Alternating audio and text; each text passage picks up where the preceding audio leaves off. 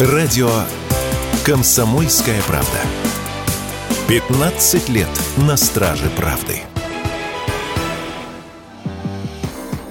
Цена на новый iPhone стала одной из самых низких в мире. Так, на маркетплейсах гаджет можно купить за 85 тысяч рублей. Участников еще ниже – от 70 тысяч. В США, к примеру, аналогичный аппарат в пересчете на рубли обойдется в 92 тысячи. В Германии и Эмиратах iPhone 15 будет стоить 100 тысяч рублей, а в Турции и все 170. Причиной низкой цены называется вариативность закупочных цен. Производитель теперь никак не влияет на них в России, так как официально не ввозит телефоны в нашу страну. Поэтому поставщики поставщики, купившие их по сниженной стоимости, перепродают гаджеты с дисконтом. В то же время на снижение цены играет и невысокий спрос на айфоны. И продавцы вынуждены предлагать клиентам скидки и прочие акции, чтобы гаджеты не залеживались на складах. Однако отдать даже 70 тысяч за телефон для россиян сейчас достаточно проблематично. Поэтому аномального спроса на смартфоны от Apple и нет. Такое мнение радио «Комсомольская правда» высказал ведущий аналитик Mobile Research Group Эльдар Муртазин.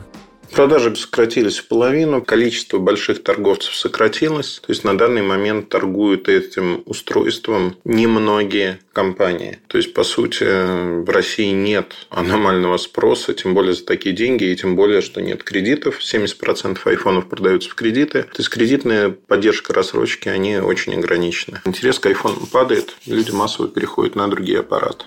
Некоторые даже предположили, что такая низкая цена может привлечь иностранных покупателей, и в Россию будут приезжать за айфонами. Например, это могут делать китайцы во время рабочих визитов в нашу страну. Однако большинство экспертов сходятся во мнении, что специально лететь за смартфоном в Россию выйдет дороже, чем просто купить его у себя дома. Такое мнение радио «Комсомольская правда» высказал генеральный директор информационно-аналитического агентства «Телеком Дейли» Денис Кусков. Я, честно говоря, сомневаюсь, что будет какая-то вот такая обратная работа по продаже смартфона. Во-первых, надо понять, что специально лететь один раз билет будет как смартфон, учитывая текущие проблемы с авиасообщением в мире. Это первый момент. Второй момент. Все-таки мы говорим о начальных моделях за 85 тысяч. Есть модели в России по 150 тысяч, там с 512 оперативной памяти. И здесь нужно понимать, что, в общем-то, целесообразность это есть, если это делается одновременно там с бизнес-поездкой или еще чем-то. Но не более того, такой вид бизнеса, как э, поездки за айфонами в Россию вряд ли возможен на сегодняшний момент.